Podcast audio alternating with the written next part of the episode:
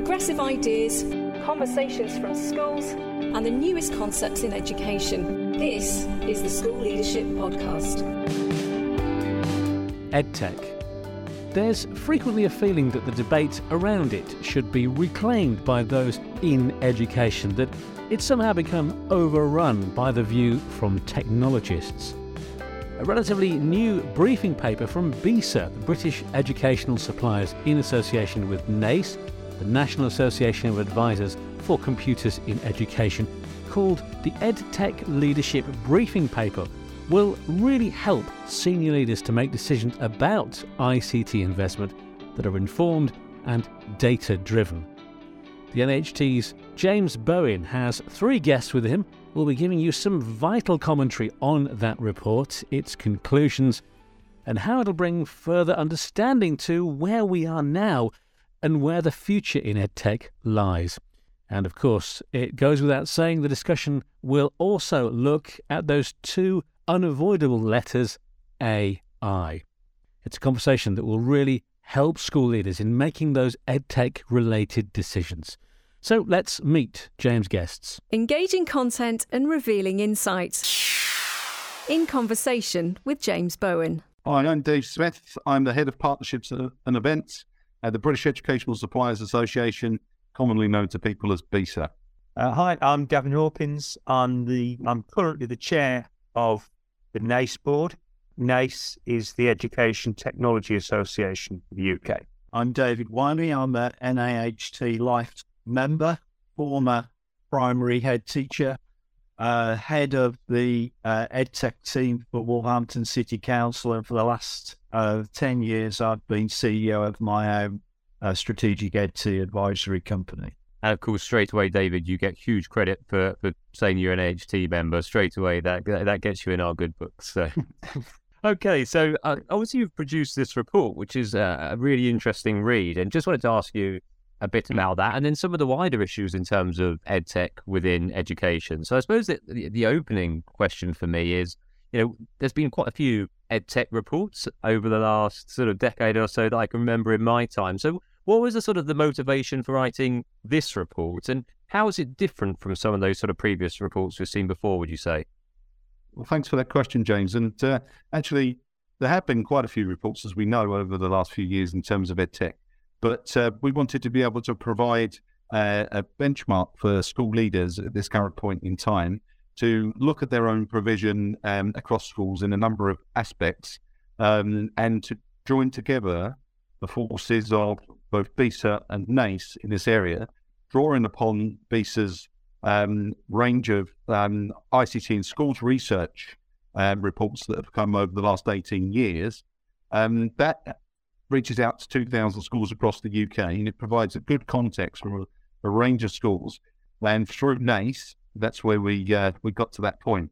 Um, so we wanted to be able to um, t- to do that um, because whereas there at the moment the um, you know, if schools school leaders are thinking about um, especially you know from a perspective of uh, what what do we need to have in place, what's in, in place elsewhere, where are we going to find that out? And as we know, school leadership can be quite a, a lonely place, um, especially if you're, you know, a, a standalone uh, school uh, or a small map, um, you know, or um, whatever you whatever you are. So where do you go to find that advice? Um, what type of things should you be asking? How do you benchmark your provision? And that's where we get, where we got to this point. So by pooling forces, we feel that we've been able to to achieve that, and we hope that's really beneficial to um, school leaders across the country.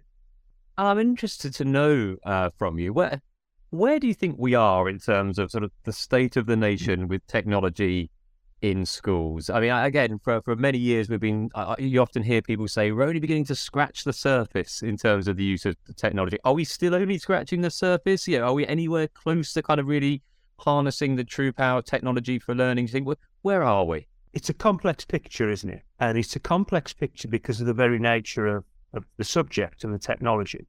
So it's one of those areas where where new and emerging technologies impact on schools in ways that they might not fully understand and fully have the time to appreciate. So in many schools, they're, they're technology rich Um, so there's there's lots of lots of kit. Whether that kit and that equipment and that infrastructure is having the level of impact that school leaders would hope, expect, I guess, is the, is the more pressing question. So, so if schools are spending a significant amount on technology, and very often it is, you know, within that third or fourth highest budget line in a school, is it having comparable impact on outcomes? And I guess that's the question really that school leaders should ask, and we should also ask as a as a as a state of the nation type question: is it having an impact on standards, where across the across the curriculum, not just in, within that quite narrow field of of computer science? And what concerns us, I think, is whether or not we are appropriately equipping young people for life beyond school. And those are those are the real challenges. And and aligned with that is um, paucity really of of independent advice to schools and really high quality professional development for teachers. Because we can keep throwing equipment into schools and we can keep providing it, and that's been happening for, for a long time. But are we really seeing the impact? And is the reason we're not seeing the impact because decisions are being made that school leaders aren't fully cognizant of, um, because they're receiving advice from perhaps their technical support or their head of computer science, perhaps, um, and actually not being able then to invest time and, and effort in teachers in order to to to raise their own professional skill level in order to then have an impact on young people. So, so I guess uh, it is complex, and I don't think we're ever going to see, and to, to pick up your point about scratching the surface, I think we are, we are still scratching the surface. And I think we will continue to keep scratching the surface, because as soon as you feel as if you're sort of making some headway, then new and emerging things appear. And that's the very nature of the subject, isn't it? You know, A I, which, you know, we may, may come on to later, you know, the, these sorts of things come at us. Um, and we've got a duty to ensure that our teachers are professionally equipped in order to deal with that. As a former primary ed teacher of a large primary school, I, this is the sort of thing that interests me. When I took up my post, the key thing that I was asked as a head teacher is, what's your philosophy of education? What do you believe in? The governors wanted to know what, what how I was going to shape the school with my vision. And you have to rely on what you, what you as an educationalist feel. And I think that one of the reasons for producing this report and pairing up with BESA and NAACE and, and N A H T is to try and claim back that debate about the role of technology by head teachers and by educationalists. I think for far too long in recent years, we, we've had a debate that's been led by technologists, and the debate should be held and, and, and led by, by educationalists, because the technology keeps shifting and it takes time for the education system and for the schools to respond to that shift. And almost they seem to have, uh, but where schools have got their heads round how one piece of technology fits into the pedagogy and the way schools are going to work efficiently, the rug's pulled from under them because a new piece of technology comes out. So with my long years of experience in education, it's the one thing that actually is the most disruptive, and that's the challenge, because schools are quite traditional in the way in which they view things, and the way tech is invasive in our daily lives is now not a debate to be had. It's there, and the question to school leaders is, what are you, what's your vision for dealing with this? And this report is meant to try and, I don't know, gather the forces of, of of of of good around this to try and help school leaders with those big crunchy decisions. Because if we don't do that, this debate is going to be taken over by the big tech companies, by the by the technicians of this world that want to talk about all sorts of specifications for things And actually, it's about the rights of children and their families to have access to technology. That's what it's about. And that's the, that's the worrying thing in some of these statistics that we'll come on to later. Is it that age-old thing as well, David, about, you know, that thing about it's we should use the technology to help with the learning. Let's not let's not start with the technology and think about what can we do with this. It's about start with the learning, start about the vision for education, and how do I harness the technology? Or, yeah, is it still that the importance of as it's the, the, the using the technology to help rather than the technology driving things, or or is or is that perhaps an old-fashioned view? I don't know.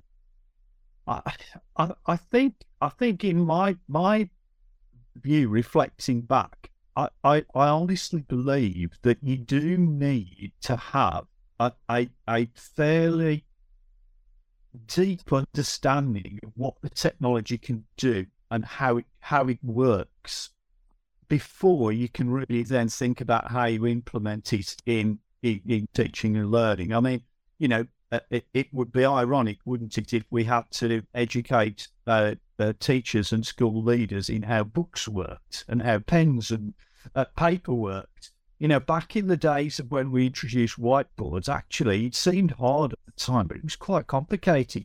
You know, it, it, it was quite hard for us to do at the time, but it was quite an easy technology.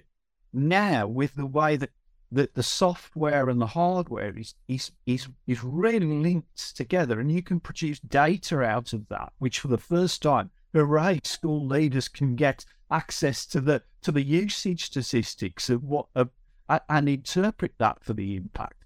I think it's time to have a real fresh look at this.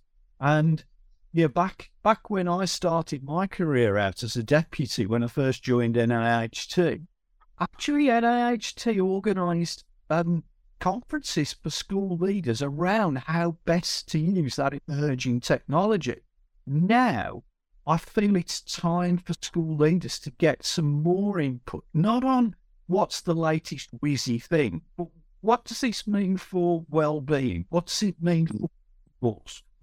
What does it mean for access to computers by young people? Should they be having access to this? How much access? What's healthy? You know, these are bigger educational debates. I, I, I wouldn't argue putting on a course about the latest, you know, uh, laptop or, or or or tablet. You know, that that's the sort of thing that the industry is going to offer. What what we need to do is to pull that back to to to what we think is benefit for our school community, and that that's that that means having an understanding of what the tech can do. Though, James, to come back to your question, I suppose that speaks, doesn't it? The fact that we live. And I know people have said, would have said this ten and twenty years ago, but we live in such a technological world now. Um, and, and I'm conscious in saying that, that there is a huge discrepancy in access to devices and that, you know, not all children have them. That being said, we live in a world full of technology where lots of children, not all of them, but lots of children, lots of families had many, many, many devices, and more than they ever would have done twenty years ago. So I suppose we, you know, we're talking about a very different world now where just technology is it's absolutely everywhere. So I suppose those those philosophical and those deep questions about technology in that sense become more important than they ever have done as well. Do you agree with that? It is. I mean, we've got, you know, children, we've got all those devices where they're, you know, advantaged to have them outside of outside of school. And in the previous role I had working for a, a, a London local authority, leading tech, one of the things that we were looking at, encouraging schools to, to consider that. And, and and a number of them did. So as, as Dave was saying, actually considering that vision doesn't only happen about what, what you've got going on in the in, in your school. Pandemic helped us quite a bit with that, didn't it? In terms of um, moving that on and thinking about what, what was available outside. But we want we want those children to be um, not just consumers. We want them to be creators. And I think that's echoing what my colleagues are saying here.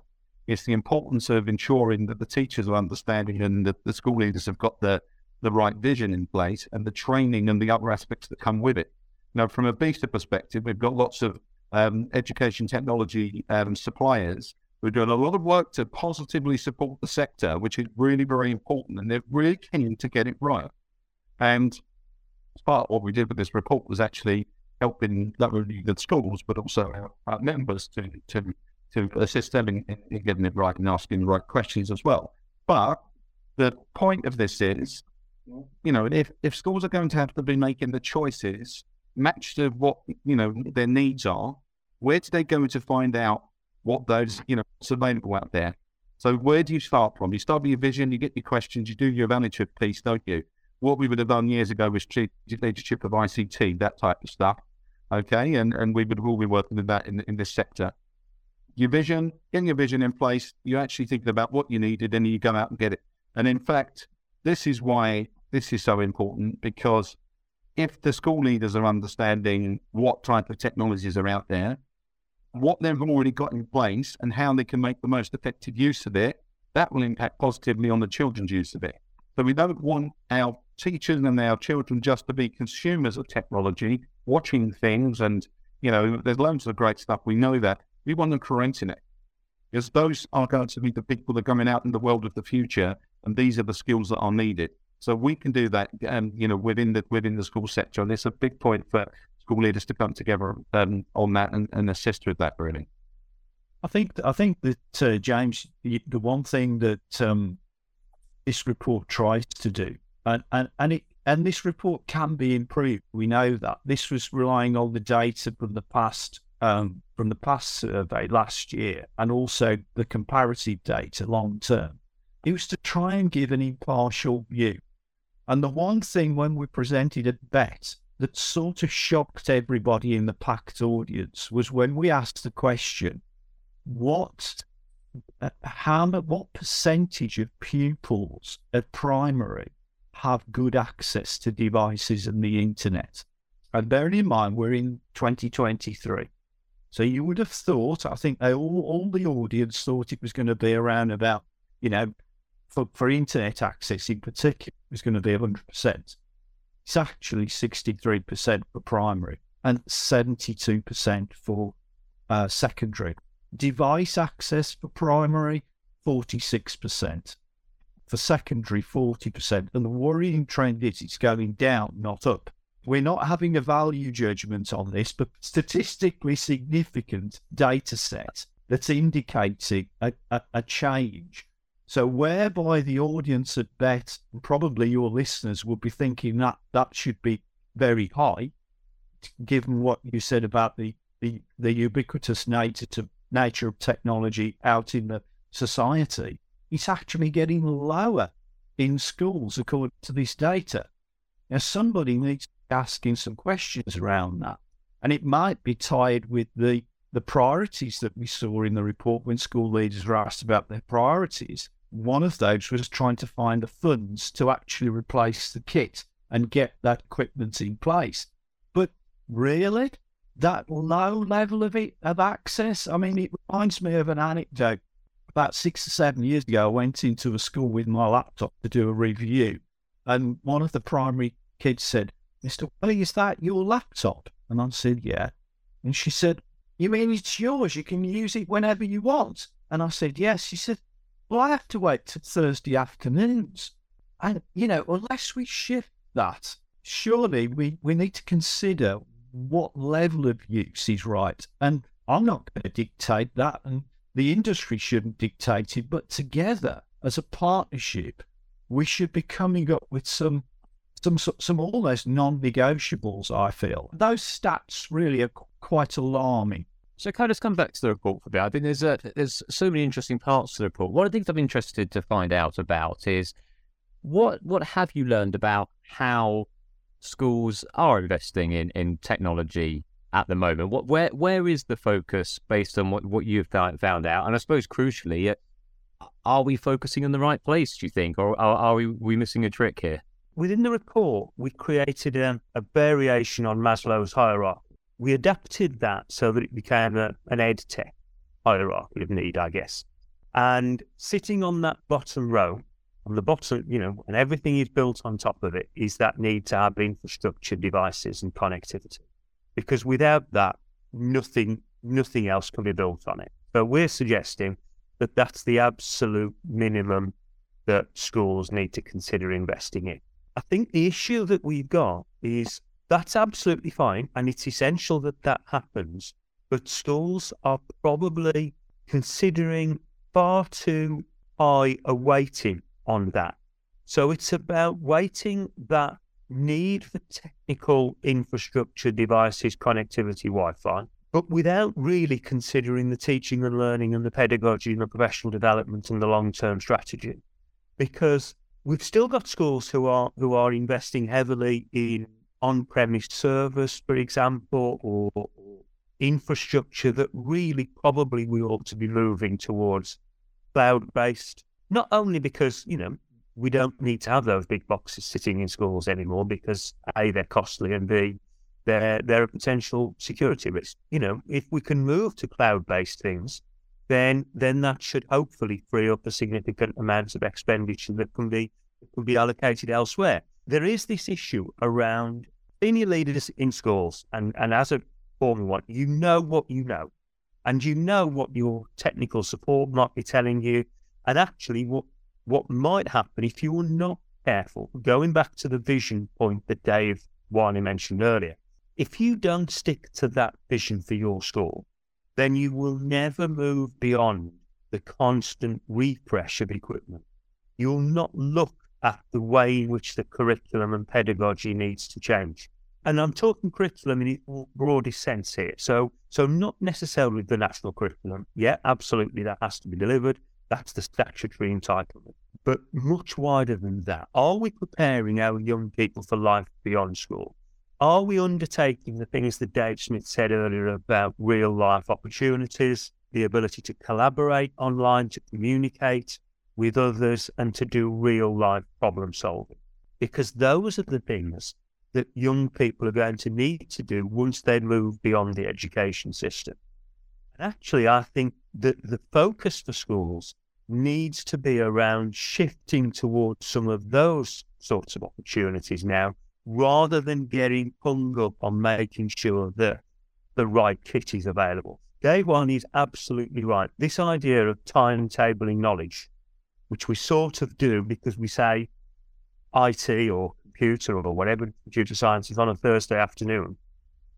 That's not the way the world works, is it?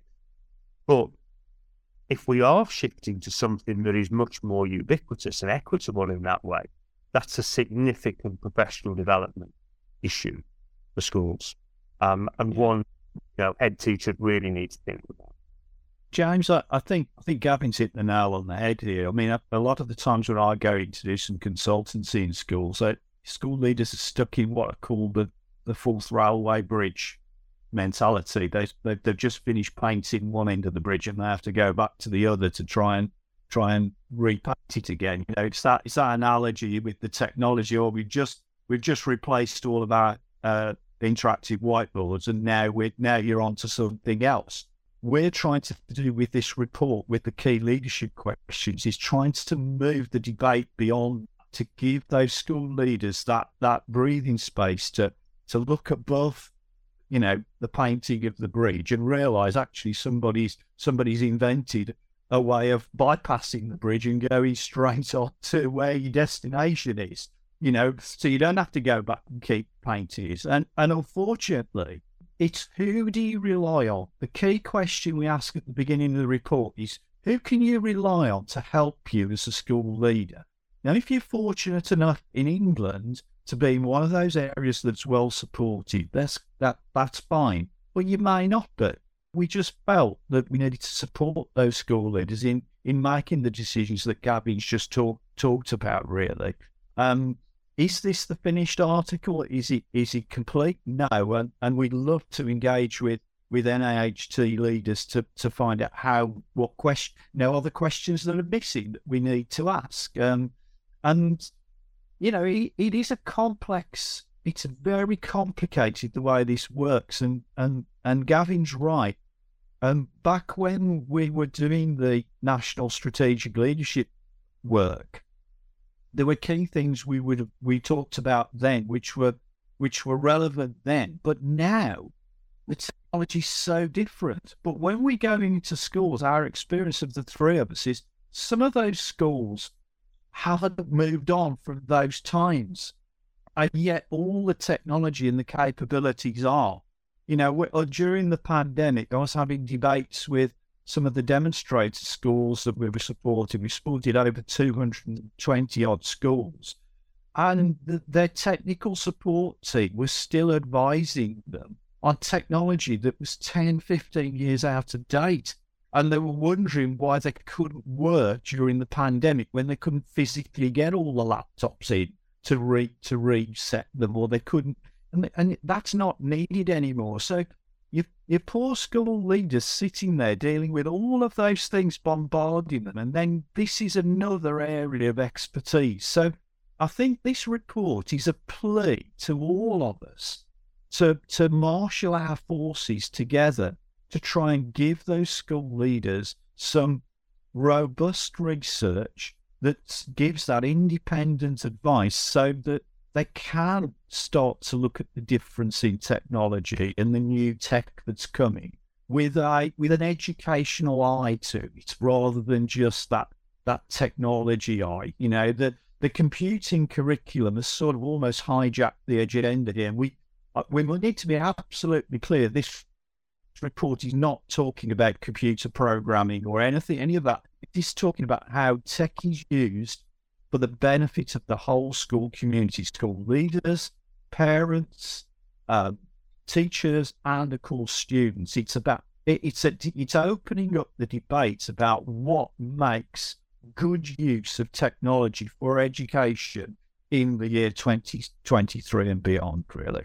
One of the things I noticed in the report, I was quite interested, you, you pick up on this kind of slight differences between primary and secondary. You had sort of different findings, primary and secondary. I wonder if one of you could perhaps just sort of briefly just tell us about the kind of, what are the highlights, the key differences you found there?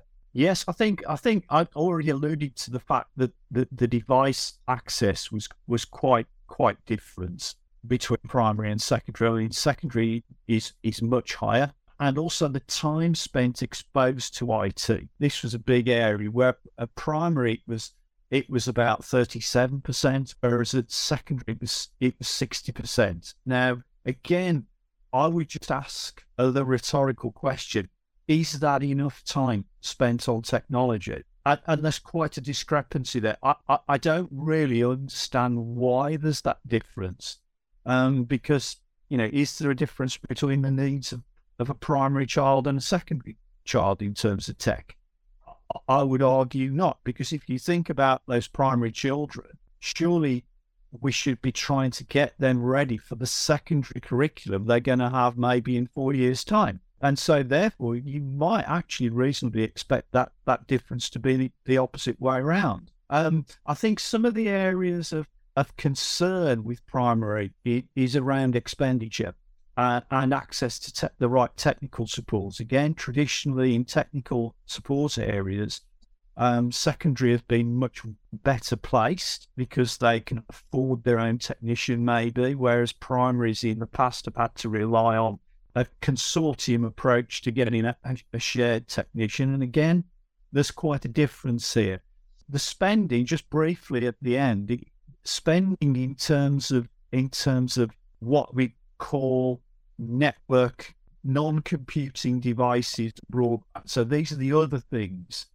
In primary, the average spend is incredibly low. And this is a concern because we looked at it and we looked at the, the amount of money put on one side of primary. On average, it was actually less than it would cost to buy one interactive flat panel. This report probably raises more questions than it gives answers.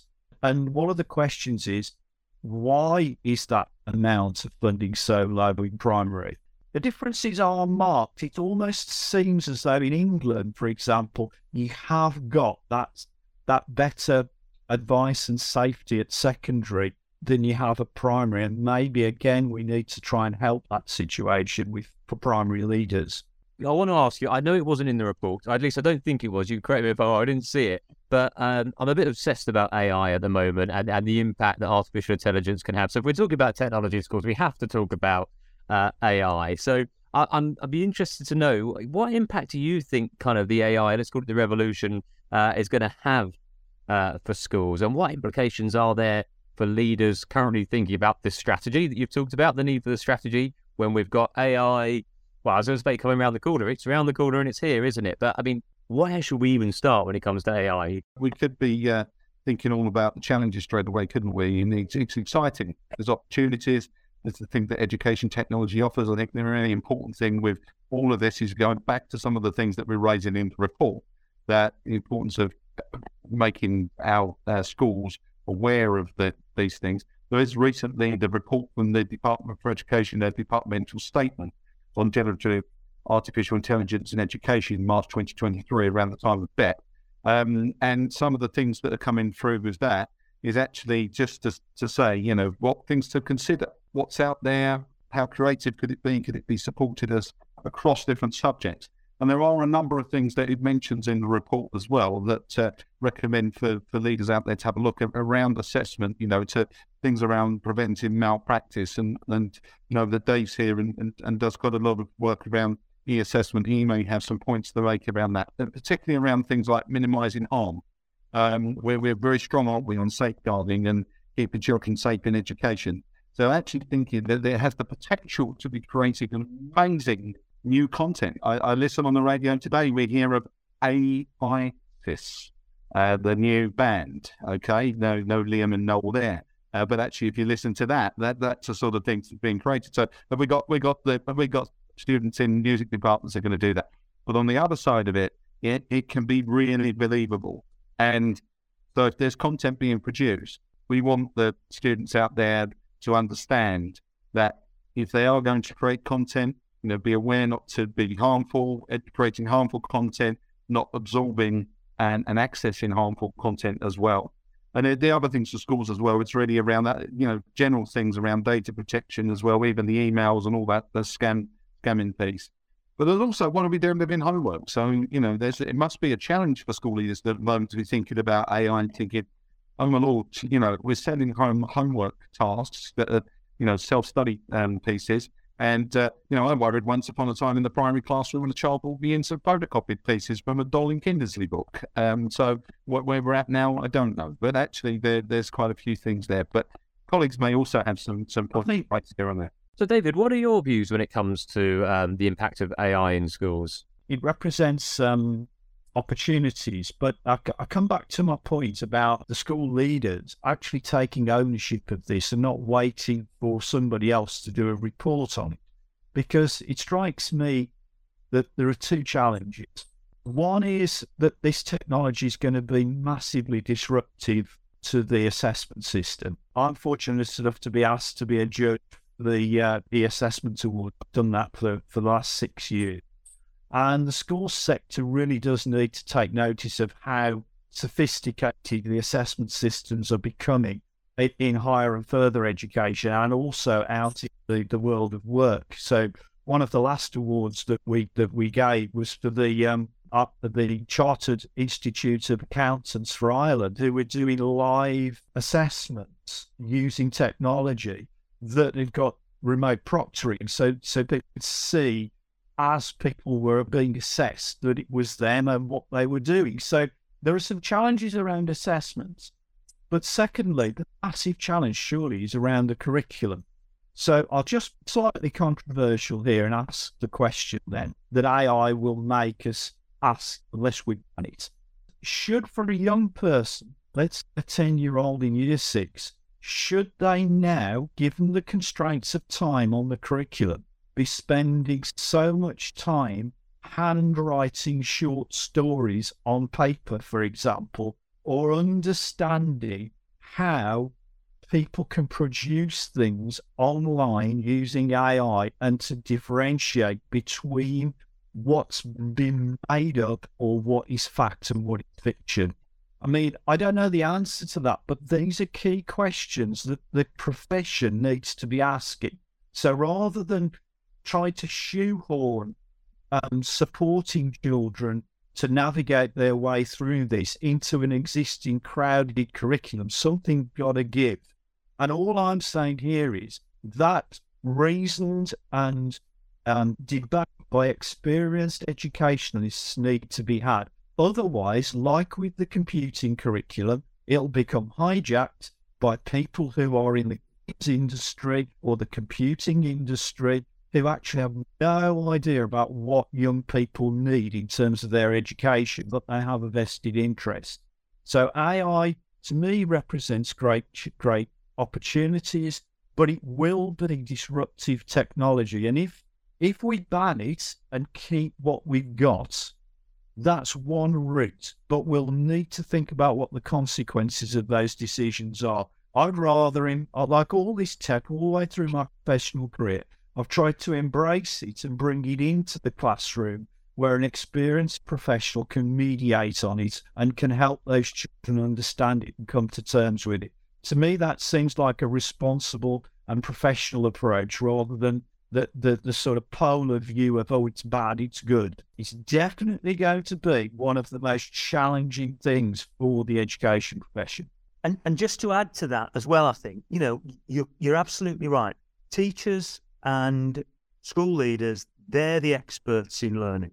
If anyone will find opportunities to harness the benefits of A I, it's the profession, because they're the ones who will be creative. They're the ones who will be able to see the benefits whilst also weighing the potential negatives and and the challenges around that as well. Interestingly, with in my day job, Uh, I was in a school yesterday where the school were trialing their trialing the use of A I for the writing of their annual reports for parents. Now, you know, if you park the learning bit for a while, then surely the benefits that might be gained in workload terms could be of real interest as well. You know, the idea that A I will take your job away Is, is wrong. A graduate with A I skills might, though, and that's a subtle difference, I think. And it's just finding those opportunities, both from a teaching and learning perspective and the assessment challenges as well, but also some of those other things that perhaps we haven't really considered yet around workload, around planning perhaps, and assessment, reporting, those sorts of things. Perhaps there's a real opportunity there that, you know, We, we going back to a really early point, perhaps we are, are just starting to scratch the surface of that. I can imagine people listening uh, right now suddenly thinking, hang on a minute, this could reduce the amount of time for the end of year reports. This there is, there is something I need to explore on this. Uh, I, I imagine that, that ears would have pricked up around everybody listening to this. Dave, do you want to come in on that? Yeah, I think it takes us back to all of the points we were making within this discussion as well around the, you know, asking the right questions, and, you know, evaluating your provision, being in the moment to understand what's going on. And actually with this, with this, um, the, the key questions, leadership questions within this report, they, they, they're focused on the, on the research and the outcomes, but they're quite generic as well. And there's a, there's a really good audit tool within it. I say that we've just been asked to, um, by the by, by the U K's uh, Department for Business and Trade to present the uh, leadership briefing paper to the Chinese Ministry of Education's Secondary School Principals Forum. Um, and actually that says something about the, the questions that are in here and the people that are interested in it. So at that, that level, they're looking at this as, as, as tools for leaders. You know, and that's what we're, we're really proud of, this collaborative partnership that we're doing. Is that something that, you know, even more of our schools in, in this country could benefit from? And that's why we did it. And that's why we're here and, and, and with you. And we would hope that that would be beneficial to, to every school leader across the country, and look forward to very much working with with N A H T going forward to to to assist and support this. But, uh, you know, I hope that uh, gives you a little bit of an insight. It's not just within the U K. People overseas are looking at what we're doing and they're saying, we want a bit of that too. And you can see the report at besa.org.uk forward slash news. Besa, B E S A dot org dot UK forward slash news. And our thanks to Dave, Gavin and David. And thank you, as always, for listening to the School Leadership Podcast. All of our future episodes can easily be yours by subscribing on the app where you usually access the podcasts you like. I'd also add that we're always keen to hear what you have to say about the podcast, be that a review or rating or both. If you're able to take a few minutes to do that, that would be much appreciated. N A H T is a professional association and union for school leaders. To discover more about the benefits of being an N A H T member, go online to naht.org.uk forward slash join. And on social media, you can follow our Twitter handle. It's at N A H T News. Until next time, Take care. For regular and useful content on the teaching profession, it has to be the School Leadership Podcast. The School Leadership Podcast. The School Leadership Podcast. The School Leadership Podcast.